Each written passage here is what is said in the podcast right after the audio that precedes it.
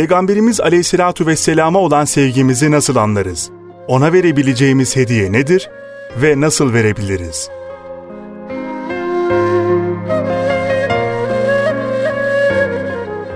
Değerli kardeşimiz, Hz. Peygamber aleyhissalatu vesselam'ı sevmek ve onun razı olduğunu bilmek soyut bir durum olduğu için anlamak zordur. Bir insan ben Peygamberimiz aleyhissalatu vesselam'ı seviyorum diyebilir.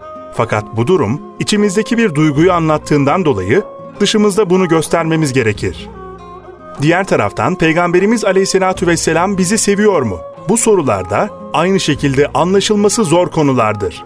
Bunu anlamanın da bir yolu olmalı. İşte hem bizim Peygamberimiz Aleyhisselatu Vesselam'ı sevdiğimizin anlaşılması, hem de Peygamberimiz Aleyhisselatu Vesselam'ın bizi sevdiğini anlamanın yolunu şu ayeti kerimede Allah'ımız bildiriyor. Ey Muhammed! De ki, eğer Allah'ı seviyorsanız bana tabi olun. Ta ki Allah da sizi sevsin.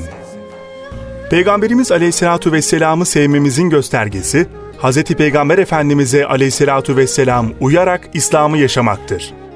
Biz Peygamberimize aleyhissalatu vesselam uyarak hayatımızı yaşarsak, neticede bizi sevdiğini rahatlıkla söyleyebiliriz. Mesela babanızı ve annenizi sevdiğiniz nasıl anlaşılır? Onların isteklerini yapar, memnun olmadığı şeyleri de terk ederseniz, o zaman sevdiğiniz ortaya çıkmış olur. Onlar bize demeseler bile biz bundan anlarız ki onlar da bizi seviyorlar.'' Tam tersi olsa dediklerinin hiçbirini yapmam ama kalbime bak onları çok seviyorum dese kimi inandırabilirsiniz? Size, bize ve tüm insanlara yol haritası Kur'an ve sünnettir.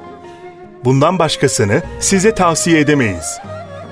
Yani Kur'an'ı ve sünnet-i Resulullah'ı aleyhissalatu vesselam kendimize rehber edinmek, kendimizi onlara endekslemek ve imani bahis ve kitapları tefekkürle okumaktır.''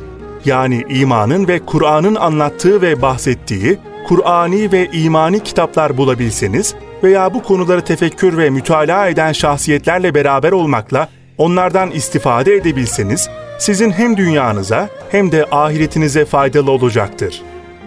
Namazları vaktinde kılmak, büyük günahlara dikkat etmek ve namazın arkasındaki tesbihatı yapmak ayrıca sizi tekamül ettirecektir.'' Peygamberimiz Aleyhisselatu vesselama verebileceğimiz en güzel hediye de ona sık sık salavat getirmektir. Sorularla İslamiyet.com